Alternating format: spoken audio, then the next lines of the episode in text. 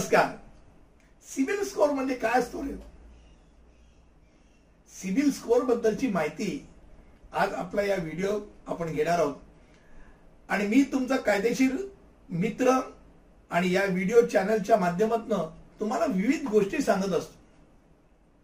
आज आपण जो विषय घेतला तो सिव्हिल आणि सिव्हिल म्हणजे credit information bureau India limited. आता सिव्हिलचं काम काय आहे? तर बेसिकली ज्या ज्या ठिकाणी आपण कर्ज काढायला जातो ज्या बँकेत जातो ती बँक तुमच्याकडे तुमच्या माहित्या घेते. पण इतर बँकांमध्ये तो व्यक्तीचा त्याचा काय परफॉर्मन्स होता? तो परफॉर्मन्स जाण्याकरता सिबिल वरती ते चेकिंग करतात त्याचं रेटिंग घेतात.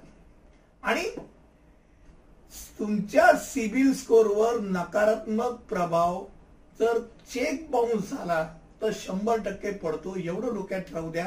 म्हणजे तुम्हाला जर सिबिल स्कोर सांभाळायचा असेल आणि कर्ज तुम्हाला जर घ्यायचं असेल नियमितरित्या कर्ज घेणारे असाल तर तुम्हाला तो सिबिल स्कोर जपावा लागतो. कारण एक बाउन्स झालेला चेक पण प्रभाव टाकू शकतो.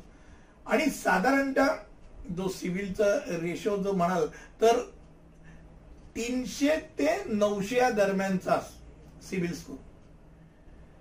स्कोर नऊशेच्या जितक्या जवळ असेल इतका तो चांगला. असा सर्वसामान्यरित्या धरला जातो. जर पाचशे पन्नासच्या खाली असेल तीनशे ते पाचशे पन्नास तर तो वाईट असतो. तुम्हाला कर्जच मिळणार नाही.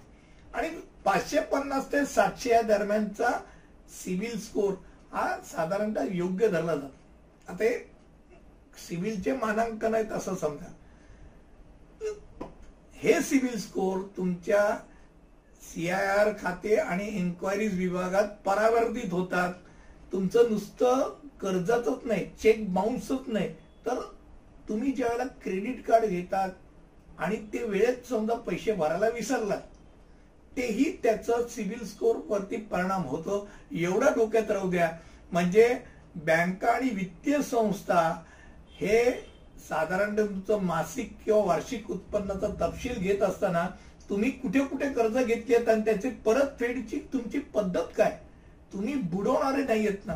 एवढं कन्फर्म करण्याकरता सिव्हिल बघत असतात. तुम्ही बघू शकता. सिव्हिल स्कोर जपायला शिका. जर नियमितरित्या कर्ज घेणारे असाल विविध गोष्टी तुम्ही ईएमआय वरती घेणार असाल तर सिव्हिल जपायला शिका. आजच्या व्हिडिओमध्ये फक्त स्क्रिप्ट एवढंच होतं की सिव्हिल म्हणजे काय? मला असं वाटतं असे विषय तुमच्यासमोर वेगवेगळे मी मांडत असतो. आवडत असेल आणि नक्कीच नवीन काहीतरी पाहिजे असेल तर नक्कीच कॉमेंट सेक्शनमध्ये लिहा. पुढच्या व्हिडिओवर तर इथे थांबा. धन्यवाद.